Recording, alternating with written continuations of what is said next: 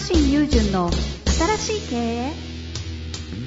パラダイムシフトが急速に進む経営環境ポッドキャスト新しい経営は連続起業家投資家プロデューサーでもある慶應義塾大学特任准教授の若新雄純が独自の視点から混沌の時代を楽しんで生き抜くための経営の考え方についてゆるくお伝えします。こんにちは、遠藤和樹です。若新友人の新しい経営、若新さん、よろしくお願いいたします。はい、よろしくお願いします。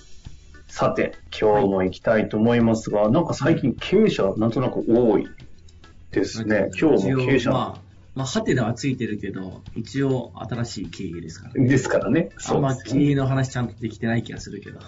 いやいや、ヒントだらけな気がしますし、これから生きる創造的な考え方がわかるんで面白いですが、早速行っちゃいたいと思います。今日のご質問はですね、制服メーカー3代目の30代の経営者の方ですね。事業承継ですね。大学教授という立場から若新さんが学生の頃の大学生と今の大学生はどう違うか教えてください。SFC という先進的な場で学ぶこれからの未来を作る若者がどんな未来を思考し、どんな悩みを抱えているのかが気になります。ということですね。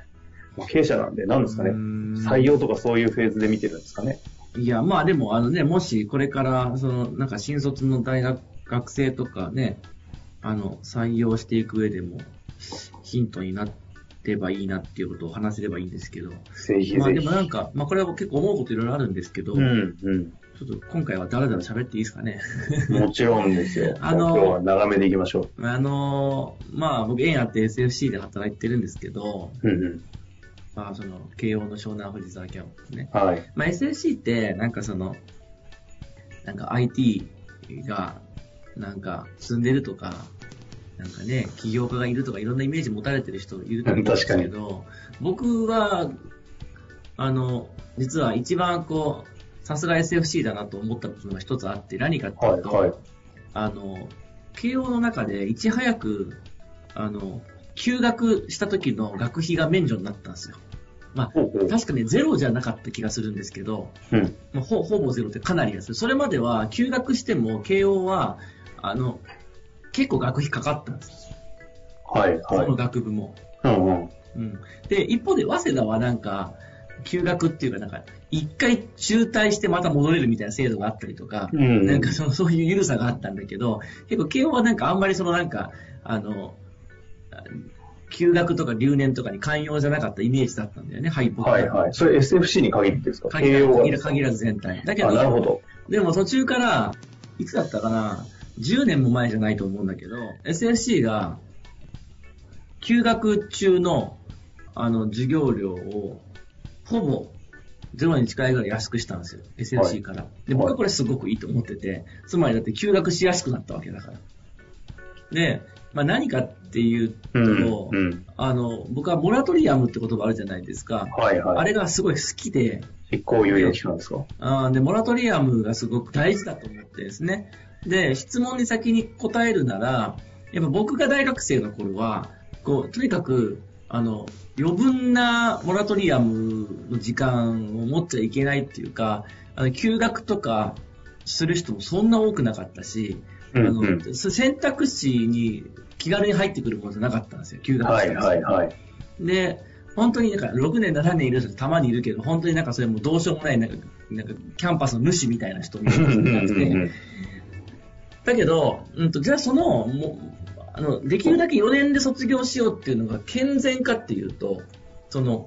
早く自分を確立することに別にあまり意味がないと思ってて、僕は、その自分の仕事に納得して社会に出ていくとか、納得して自分のあり方を見見出していくのは、スピードの問題じゃなくて、時間がかかったとしても、うんあのこういうふうな働き方をしたいとか、こういうふうな生き方をしたいってことが、より、あの、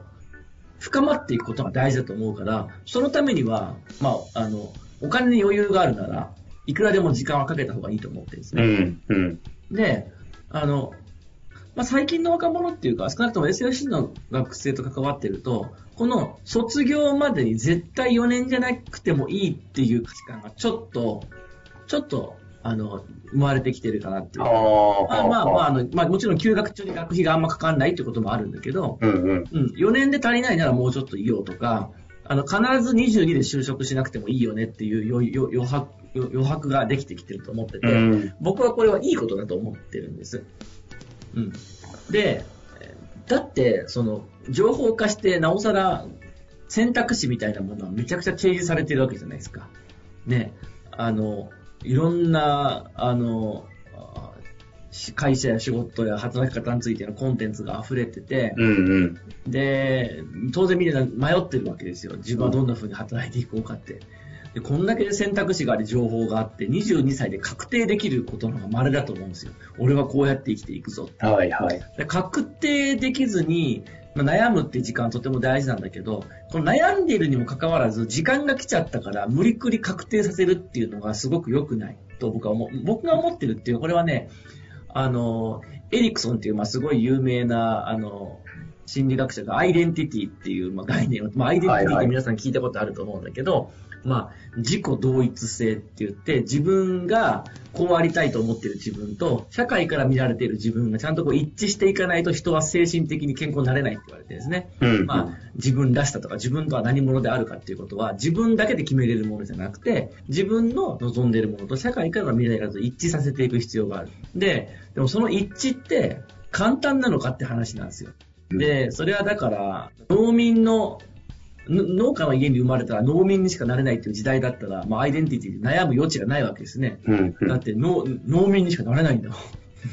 自分自身もそうだしそう。だけど、今の時代ってその、誰でも自由に仕事を選択できるし、うんいろんなことになれる可能性が広がってるわけじゃないですか。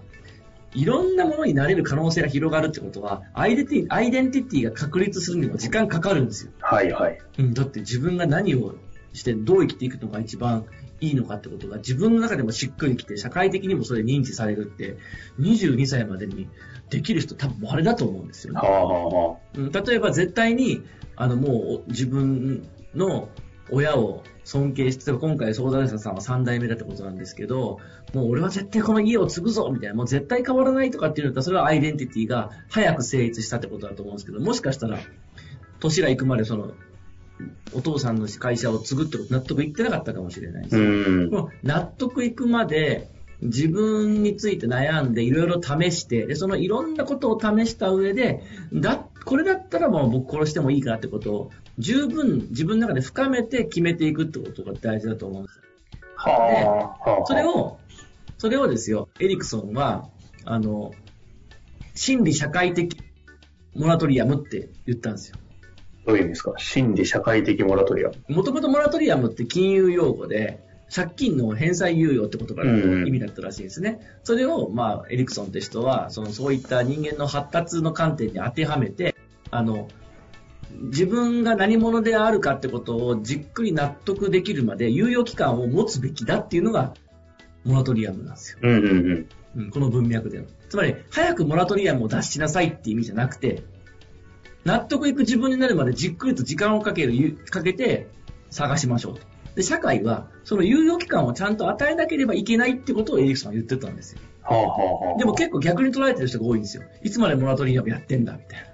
お前まあ24歳にもなって25歳にまで大学生なのか、みたいな。いつまで自分探ししてんのかみたいな文脈ですね。うんだけど、あの、このモラトリアムを充実させると、もう一つは、じゃあ、ただ時間が闇雲にあれば、自分について模索できるか、そうじゃないって言っていて、社会がある程度、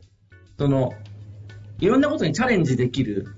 あの、余裕を持てと。つまり若者が、まあ、犯罪とかはダメなんだけど、うんある程度こう、えーいい意味で遊ぶっていうか、いろんなことにこう、試しても、まあ見逃してやろうみたいな。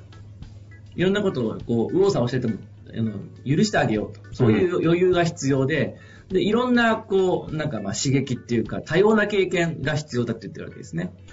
それは僕は、あの、20代前半なんて、まさにそういう時間に使うべきだと思ってて、はいはい。で、と僕はずっと昔から思ってたんだけど、でもやっぱり僕が大学生の時からは、もうとにかくもう4年生なんだから、ちゃんと就職決めて、早く、早く自分を成立させなきゃと。確定しなさいと。うんで、僕は実はね、その先輩と会社経営した後、また辞めて大学院に戻って研究して、大学院何してたかっていうと、また、あの、勉強だけじゃなくて、あの、当然ニコニコ動画で、楽器演奏してコミュニティ作って遊んでたりとか、はいはい。まあろそんなことしてたんですか？まあまあいろんなことはあったわけですよ。それはだから僕の中で、より自分自身というものを納得いくまで探求する時間だったわけですね。深めていく時間。で、だからモラトリアムっていうのはもうポジティブに解釈すべきだと思って。そしたら、あの、結構その、北欧とかでは、あの、大学新卒っていう年齢はもう30歳ぐらいになってるっていう記事を読んで衝撃を受けたんですよ。へまあもちろんその、あの、制度が全然違うんですけど、国の制度が。あの、大学の学費がほぼ免除されてたりとか、うんうんっていうこととかもあって、大学いつでも入れるっていう社会になっているところがあるから、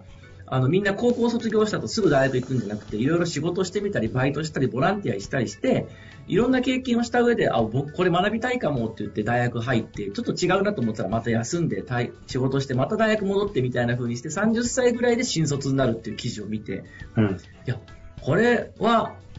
現代社会の正しいスケジュール感なんじゃないかなと僕はあ思あ。うんですね。で、ずっとそれを思ってたんだけど、僕が大学生の頃はそういうスケジュール感でいる人いなかったんですよ、あんまり。だけど、最近、まあ、30歳までモラトリアムでいいってまだみんな思ってるかっていうとそうではないと思うけど、うん。うん、うちのキャンパスの中には、まあ納得いかないんだったらもう1年2年いてもいいじゃんとか、休学してもいいじゃんっていう選択をできる人が増えてきてる気がして、なるほど。うん、つまりなんかね、先進的などんなことを学んでるかとかそういうことじゃなくて、自分というものについて納得いくまで考えたいんだと思うんですよ。ああ。で、納得いくまで考えれる余裕がででできてきた社会でもあると思うんですよね。それを若者、今この質問でまさに出てましたけど、若者から感じるわけですね。うん、感じるし、だから採用するときも、うちの会社に来てくれれば、もう間違いの君にバシッと合った仕事というか環境を与えるし、うちに来てくれれば君はもうこう、なんかうちにぴったりな人材だから、こう、なんていうのかな、こう、すぐにこう、なんていうの、ちゃんとこう君が、即戦力になれるみたいなやつ成立するよみたいなメッセージは逆にこうプレッシャーになる気がしていて。うちに入ってからも、また学びたいことがあれば、まだ学びに行けばいいしとか、あの、まだ20代の間は、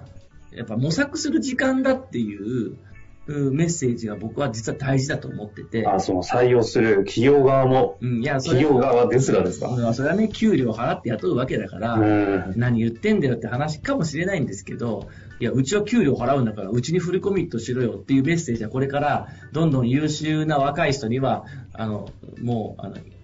拒否されるんじゃないかなと思うんだよね。はあ。それこそ、そそのコンセプトで、あれか、昔やってたアウトロー採用とかやってた？うん、まあだから、そう人とは違うすの時間軸で生きてるとしても、その、